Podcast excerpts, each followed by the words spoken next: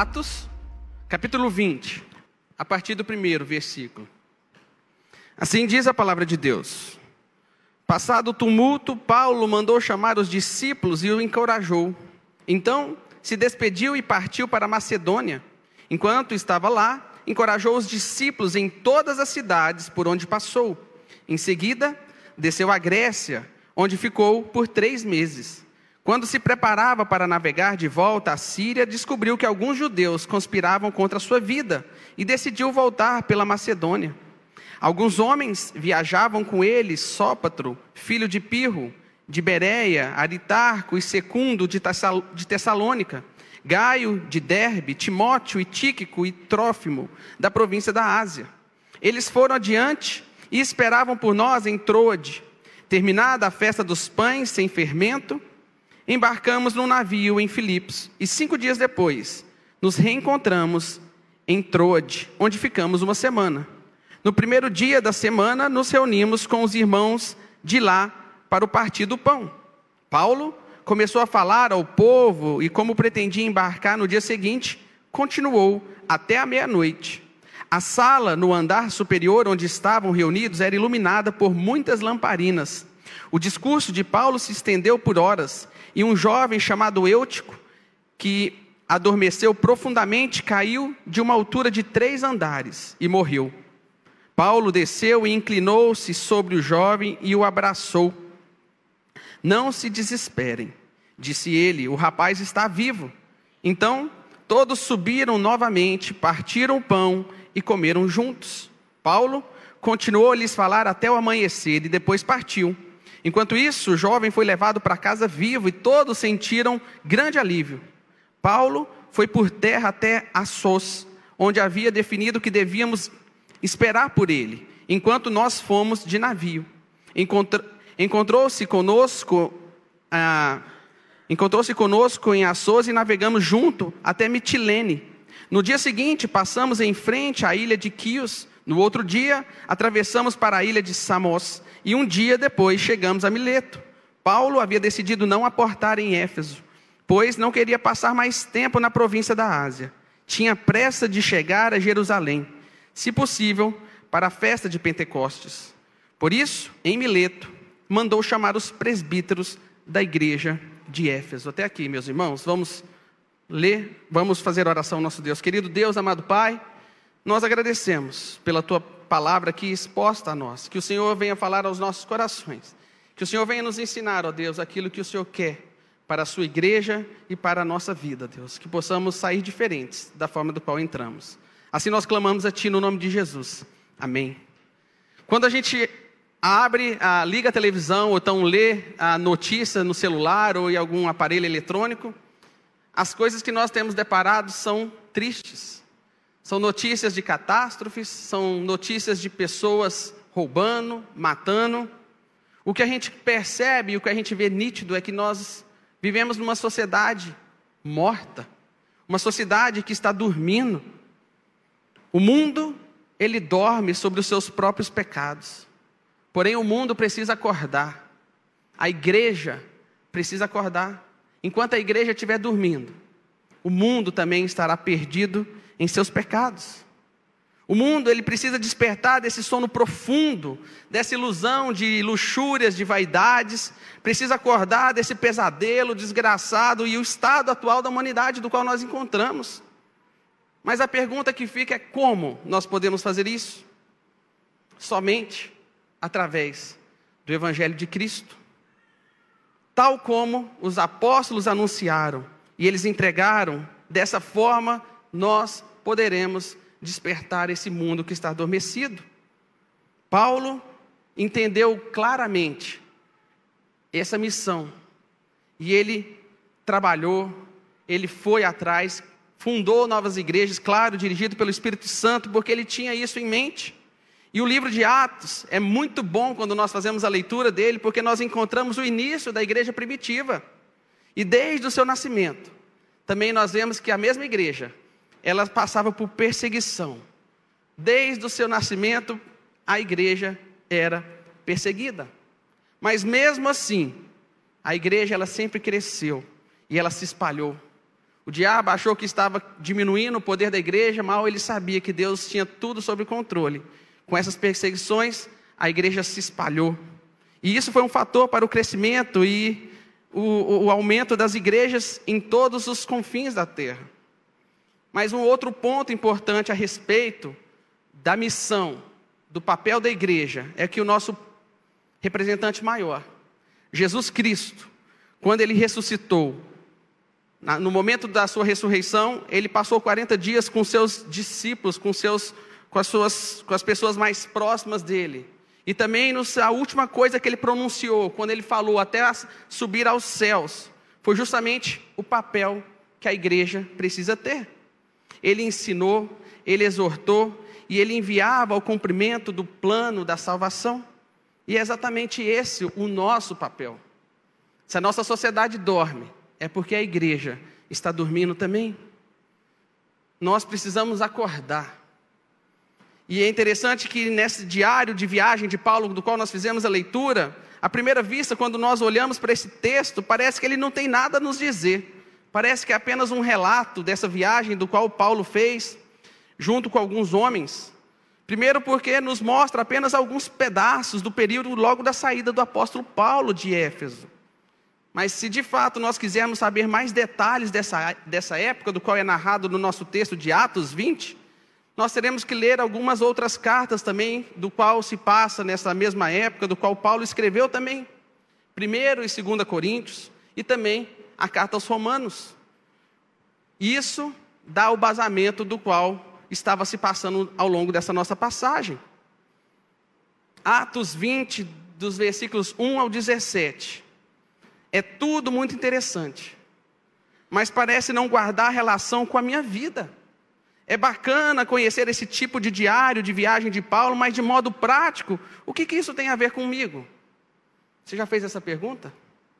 E eu quero te dizer: calma, calma, não se precipite, porque debaixo dessa superfície da descrição que Lucas faz da viagem de Paulo, após ele sair de Éfeso, onde ele estava ministrando por quase três anos, do capítulo 19 fala um pouco disso, nós encontramos aqui o recorte do amor e do compromisso que existia de Paulo para com a igreja do Senhor e o papel da igreja.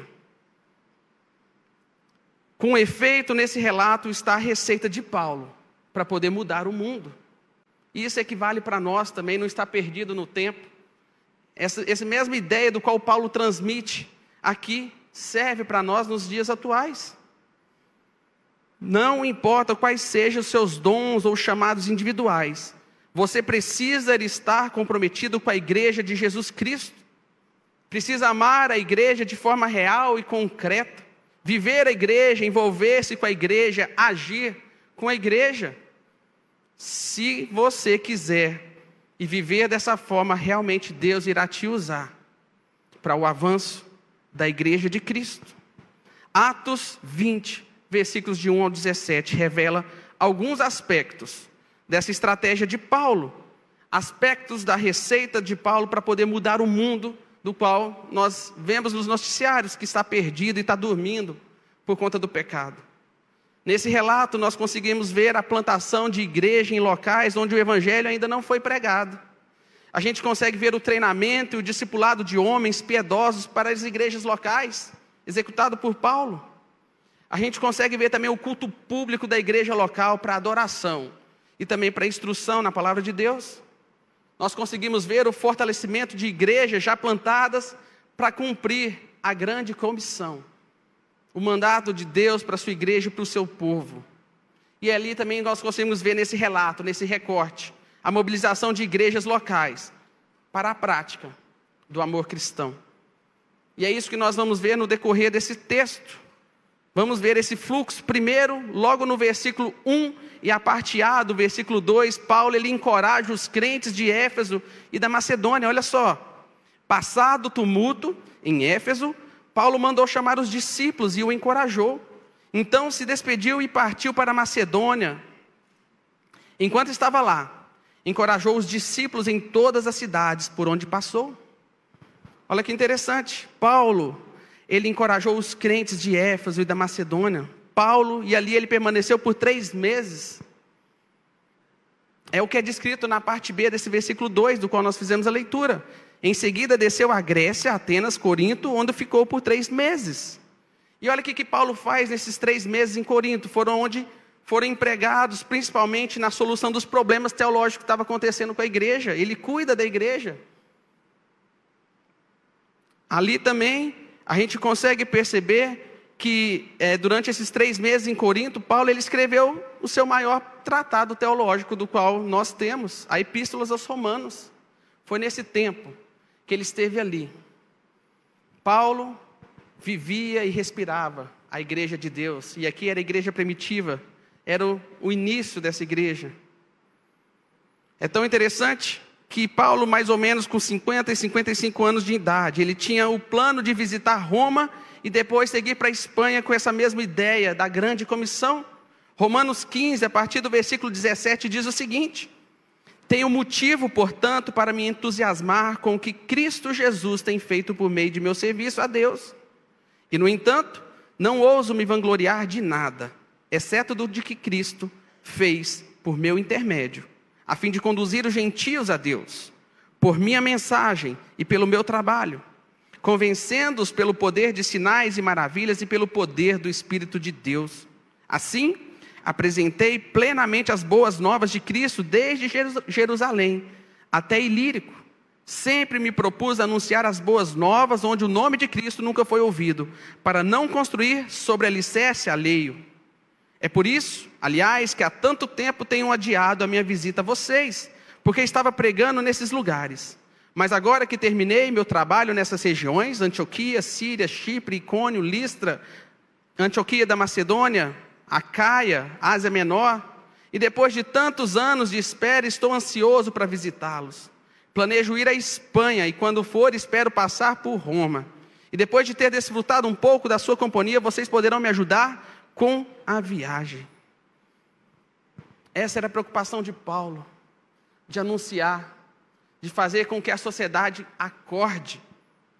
A igreja, quando ela é se voltada para si mesma, ela perde o foco da grande comissão e ela passa a ser uma igreja moribunda que está prestes a morrer. A igreja precisa entender e assimilar essa estratégia de Paulo. Ao contrário, nada vai poder ser feito e nada vai poder mudar o mundo se nós não entendemos que nós temos um papel fundamental aqui para a honra e glória de Cristo, não para a nossa glória. E graças a Deus, essa igreja, desde o seu nascimento, ela tem essa ideia de que nós precisamos fazer o id do Senhor. Essa igreja tem aqui na, em Anápolis nós temos mais ou menos, acho que são 15 igrejas presbiterianas, se eu não me engano, sendo que a maioria 13, 14, se não me engano, é isso, pastor Samuel? São fundadas por essa igreja, com a ideia de que precisamos ir e anunciar em outros locais. Nós precisamos entender do reino.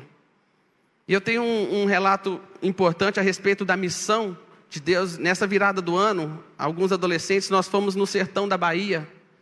Nós fizemos um evangelismo lá, que estava precisando, levamos alguns recursos. Mas é tão interessante como que Deus vai trabalhando no nosso coração. A gente foi para anunciar a palavra de Deus, a gente foi em algumas cidades, a gente ficou na base ah, em uma cidade que tinha um pouquinho mais de estrutura, mais ou menos 50 mil habitantes, mas a gente foi em outras cidades menores. E um dos missionários que cuida de lá queria levar a gente numa cidade menorzinha ainda, que onde é repartida pela BR, de um lado, outro, poucas casas, mas para fazer um trabalho lá. E o pastor Pedro estava comigo, eu falei, Pedro, tem algum ponto de pregação, tem algum lugar aqui de referência que se a gente fazer, fizer esse trabalho nessa cidade, vai poder apontar para os meninos falar: não, eu vou passar a pertencer a esse lugar. Pedro falou: não tem. Eu falei: não tem nada. E aquilo no meu coração falou: para que a gente vai fazer esse trabalho então? Mas Deus estava no controle de todas as coisas. A gente fez o que era para fazer. Passamos de casa em casa chamando, e o local que era era uma escola que lá tinha. E a gente foi para essa escola. Tava, a gente estava vestido, né, caracterizado, porque ia ter uma peça de, um, de teatro de super-heróis, mas a gente foi de porta em porta chamando. Como era no meio da BR essa casa, diferente de outros locais que a gente estava lá no sertão da Bahia, eles não abriam a porta, ficavam com medo, né? mas a gente passou chamando. Aí era, ia começar o trabalho às quatro horas na escola. A gente chegou quatro horas lá na escola esperando os meninos. Eu falei, eu acho que deve vir cinco crianças, né? A gente começou falando que era um trabalho como se fosse uma EBF que a gente ia fazer para as crianças. Deu quatro e cinco, ninguém chegava. Quatro e dez, aquelas cinco crianças que nós imaginávamos que a gente encontrou na cidade que iria estar lá, apareceu essas cinco crianças. Mas depois de meia hora, aquela, aquela escola ficou com 200 pessoas. Falei, da onde brotou tanta gente assim? E a gente fez o serviço, anunciamos o Evangelho, anunciamos a palavra de Deus. E tinha a parte do lanche, a gente comprou pão com mortadela, cortamos ao meio porque não ia dar. E a ordem que nos foi dada falou: entrega somente para as crianças. E eu estava com a bacia no meu colo. Fui passando, e as crianças foram pegando esse pão, foram comendo. E eu olhava a bacia, a bacia não diminuía. O, o, o pão né, não se acabava. Aí a ordem foi: passa a entregar para os adolescentes também. E a gente foi entregando. E mais uma vez, adolescente come pra muito, né? Vocês sabem que adolescente come demais. A mão foi vindo, foi saindo e nada do, daquela bacia diminuir com um pão. O pessoal foi vendo, falou: entrega para os pais. Passei a entregar para os pais, da mesma forma pegando, pegando. Depois a gente olhava e aquilo não diminuía. Falou, libera para a equipe, a nossa equipe que estava lá. Eu mesmo comi três pães que estava lá. E não diminuiu. E naquele lugar que eu falei, não tem o que fazer nesse lugar, Deus transformou a vida de algumas crianças que lá estavam. Um trabalho médico na casa também. Uma pessoa falou que tava, era viciada nas drogas, aceitou a Cristo. A missão é de Deus. A gente precisa apenas anunciar. E esse é o papel da igreja e não duvidar. O milagre aconteceu na minha frente, não só da conversão, mas do pão não acabar, literalmente igual a gente vê na Bíblia eu pude presenciar e entendi forte no meu coração. Esse é o nosso papel. Para uma cidade, para, um, a sociedade despertar, é necessário ir, ir e anunciar a palavra de Deus. Interessante que o texto continua, Paulo ele falava com as pessoas, empenhando as pessoas para poder fazer esse trabalho. A igreja precisa se voltar para Deus e Paulo ele encorajou esses crentes de Éfeso e da Macedônia. E lá Paulo permaneceu em Corinto por três meses. E o, e o que o texto deixa bem claro é que o diabo ele não ficou contente com isso. Uma tentativa judaica de assassinar Paulo fez com que ele decidisse iniciar a viagem para Jerusalém por terra e não por mar. É isso que está descrito na parte B do versículo 3. Quando se preparava para navegar de volta à Síria, descobriu que alguns judeus conspiravam contra a sua vida e decidiu voltar para Macedônia. Nada pararia esse homem de Deus senão a própria morte. Perseverança e prudência era o seu lema de cumprimento da grande comissão. Olha como que isso estava firme no coração de Paulo. Mesmo a perseguição não fez ele recuar. Isso me faz até lembrar da música cantada por Marcos Salles, Creio que alguns irmãos aqui conhecem que a perseguição não parou a igreja, o Coliseu não parou a igreja, os leões não pararam a igreja do Senhor, não. O inferno não pode prevalecer. Vamos avançar, não vamos parar de crescer. Ninguém para a igreja do Senhor. Era isso que estava no coração de Paulo, e Paulo ele prosseguiu. Os companheiros de Paulo na viagem eram representantes de diversas igrejas da Macedônia, da Galácia, da Caia, da Ásia. Nos versículos 4 e 5, olha o que, que diz. Alguns homens viajam, viajam com ele, ah, representantes das igrejas das regiões onde Paulo havia organizado as igrejas. Aí ele fala: Sópatro, filho de Pirro, de Bereia, Aristarco e Secundo de Tessalônica, Gaio de Derbe, Timóteo de Listra e Tíquico e, Profi, e, Pro, e Trófimo de Éfeso, da província da Ásia. Eles foram adiante e esperavam por nós em Trode. E nesse ponto da narrativa, se você observar a expressão esperaram por nós, aqui no versículo 5, Lucas, ele retornou a essa comitiva de Paulo. Lucas havia ficado em Filipos, que é descrito no, no capítulo 17 de Atos. Ele ficou lá para concluir o trabalho da organização daquela igreja da Macedônia. Só depois ele se junta a essa equipe. Essa é a igreja trabalhando, executando crescendo e fortalecendo. Ele não apenas implantava a igreja, mas fundamentava na palavra do Senhor, instruía os irmãos nesse crescimento. 2 Coríntios 8, 16 ao 19 diz o seguinte: Paulo escrevendo de Filipos, da Macedônia, ele fala: agradeço a Deus porque ele concedeu a Tito a mesma dedicação que eu tenho por vocês. Tito recebeu com prazer nosso pedido para que os visitasse outra vez. Na verdade, ele mesmo estava ansioso para ir vê-los. Com ele estamos enviando outro irmão, que é elogiado por todas as igrejas como pregador das boas novas. Ele foi nomeado pela igreja para nos acompanhar quando levarmos a oferta, um serviço que visa glorificar o Senhor e mostrar nossa disposição de ajudar.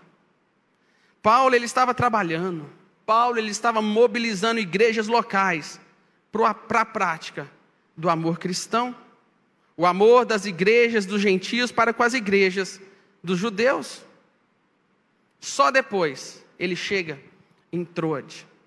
Aqui é um ponto importante para nós. Nós somos igreja do Senhor. Nós precisamos ter essa prática do amor cristão. Uma igreja forte é uma igreja que ama as pessoas, se importa com aqueles que estão passando dificuldade, se importa com aqueles que estão passando por problemas, e com isso estende a mão e fala: vamos caminhar juntos, porque é assim que Deus tem nos instruído. Você não está nessa, nessa caminhada, nessa jornada sozinho.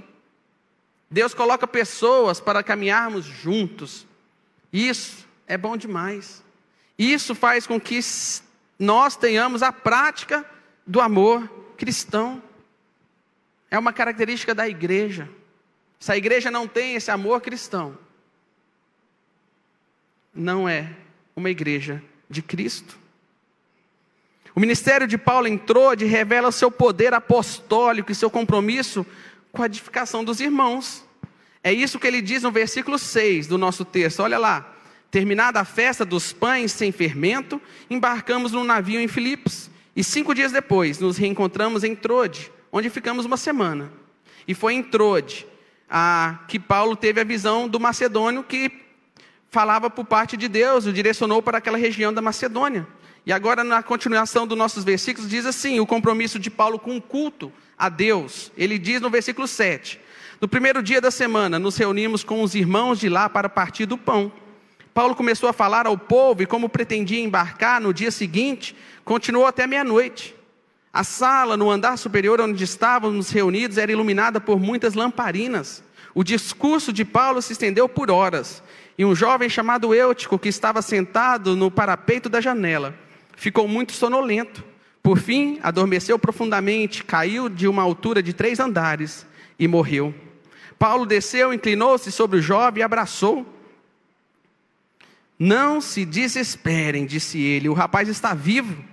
Então todos subiram novamente, partiram o pão e comeram juntos. Paulo continuou a lhes falar até o amanhecer e depois partiu. Enquanto isso, o jovem foi levado para casa vivo e todos sentiram um grande alívio. Paulo foi por terra até Assos, onde havia definido que devíamos esperar por ele enquanto nós fomos de navio. Encontrou-se conosco em Assos e navegamos juntos até Mitilene. No dia seguinte, passamos em frente à ilha de Quios, no outro dia atravessamos para a ilha de Samos, e um dia depois chegamos a Mileto. Paulo havia decidido não aportar em Éfeso, pois não queria passar mais tempo na província da Ásia. Tinha pressa de chegar a Jerusalém, se possível, para a festa de Pentecostes. E aqui nós vemos algo sobre o culto, algo que nós podemos ver os primeiros registros que se tem maior, desde a ascensão de Cristo e o Pentecostes. Aqui a gente percebe que havia um dia especial para o culto. Olha só, a igreja precisa funcionar. O primeiro dia da semana, para nós aqui, o domingo, precisa, o culto precisa ter um, um horário definido. E aqui no nosso texto, no relato, foi à noite por causa da jornada de trabalho. A igreja do Senhor precisa se reunir, precisa ter um dia especial. Às vezes nós ficamos acamados, não podemos vir na igreja, nós assistimos através das transmissões online. Mas o povo de Deus, a igreja do Senhor precisa se reunir. Deus nos chama a participar e a celebrar o culto a Ele. Aqui está a igreja primitiva e nós vemos que tem um dia especial para o povo se reunir. Além disso, havia um local especialmente preparado. A igreja primitiva se reunia em casas aqui. Aqui não é uma célula, era o local de culto da igreja, porque ainda não havia os templos, mas eram os espaços nas residências. A igreja tem um local preparado para receber o seu povo. Por isso que quando há implantação de igreja, começa num ponto, num ponto de pregação, depois vai estabelecendo a igreja. Porque precisa ter um dia para se cultuar e celebrar a Deus. Precisa ter um local preparado para ter e receber a palavra de Deus. Havia uma estrutura mínima também, a gente vê que o texto fala dessa iluminação de muitas lamparinas. E principalmente, havia uma pregação e uma instrução. O texto nos diz que era de longa duração, Paulo e Timóteo, ele explicou como deveria ser a pregação. Lá em 1 Timóteo 4,13 ele diz: Até minha chegada, dedique-se à leitura pública das Escrituras, ao encorajamento e ao ensino. Mas no culto a Deus também, além dessa celebração, havia também a ceia do Senhor, o repartir dos pães. E é isso que nós fazemos mensalmente. Não é algo místico, mas nós entendemos que o Senhor nos ensina porque a nossa memória passa rápido demais, a gente às vezes esquece do feito de Jesus. E é por isso que nós somos lembrados do que ele fez na cruz do Calvário. Ele morreu por mim, por você, e nós comemos o pão, nós entendemos ele ser o nosso alimento. Nós bebemos do vinho entendendo que o sangue foi derramado por mim e por você, e através desse sangue, nós temos acesso a Deus. E isso faz parte do culto a Deus, a ceia do Senhor. Mas também o texto mostra que havia gente de todas as idades. No culto havia pequenos, grandes, jovens, adultos. E tem uma coisa interessante aqui também que pode acontecer no culto. Havia possibilidade de imprevisto. No nosso texto, na ocasião, foi a queda e a morte do Eutico. Ele adormeceu em uma das pregações de Paulo. E aqui eu posso fazer até uma. Eu fico até mais aliviado quando eu ouço isso. E eu falo para os pastores, né? Pastor Lucas, Pastor Samuel, Pastor Henrique, Pastor Phil. Se Paulo, com todo o seu conhecimento teológico que ele tinha, uma pessoa dormiu em sua pregação, quem sou eu para reclamar de alguém tirar uma, dar uma pescada quando eu estiver falando? Mas brincadeira à parte, e eu fiquei pensando um pouquinho sobre isso. O que, que faria alguém dormir no culto? Sermão muito longo, pastor. Alguém pode dizer, e isso é verdade. De fato, sermão longo, ainda mais em uma época como a nossa, pode ser e fazer as pessoas dormirem na igreja. Mas existem alguns fatores que podem atenuar isso. Primeiro, os fatores estruturais e físicos, o ambiente quente, mal ventilado, o local de culto, pode provocar um sono. Ou se a pessoa toma remédio, é controlada algo do tipo, pode dar sono também. Esse é um dos fatores estruturais e físicos, mas também existe um fator espiritual quanto a isso. Algumas pessoas dormem no culto simplesmente porque elas nunca foram acordadas espiritualmente. Nunca foram cansadas por Cristo. Não nasceram de novo. Não têm apetite espiritual. Essas pessoas participam do culto, mas não se envolvem nele com o coração. Outras pessoas dormem no culto exatamente como Sansão dormiu no colo de Dalila, porque estava lambuzado pelo pecado. E é o que traz esse relato em Juízes 16, no versículo 19. Olha lá. Dalila fez Sansão dormir com a cabeça em seu colo. Então chamou um homem para cortar as sete tranças do cabelo dele. Desse modo começou a enfraquecê-lo e suas forças o deixaram. Então ele gritou: Sansão, os filisteus vieram atacá-lo. Ao acordar, ele pensou: farei como das outras vezes e me livrarei deles. Não sabia, porém, que o Senhor havia deixado. O pecado nos desensibiliza e logo nos faz adormecer para as coisas espirituais, mesmo estando na igreja. Embora externamente tudo possa parecer bem, o pecado nos torna indiferentes, entediados com as coisas espirituais. Mas também existe um fator tradicional também que pode nos atrapalhar, a familiaridade, aquele igrejeiro, aquele que gosta de vir na igreja, e acaba fazendo isso virar, ficar tradicionalismo na sua vida, faz com que você possa também dormir na igreja. Cuidado para você não se acostumar a vir na casa do Senhor e fazer de qualquer forma. Às vezes você pode estar adormecido quanto a isso também. Outro fator tradicional é talvez alguns pais criam os filhos na igreja colocando o menino para dormir no banco, no colo, bem na hora do sermão. Adivinha?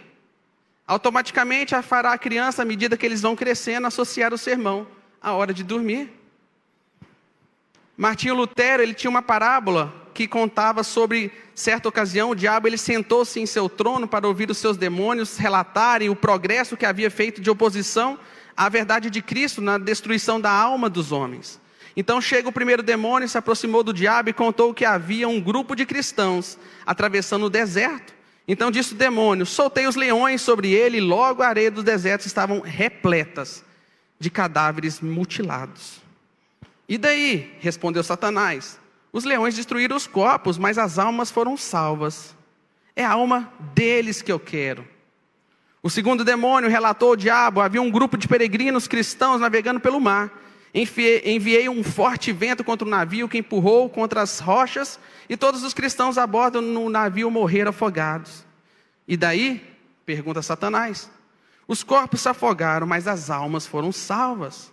E mais uma vez ele fala: é as almas deles que eu quero. Então chega o terceiro demônio.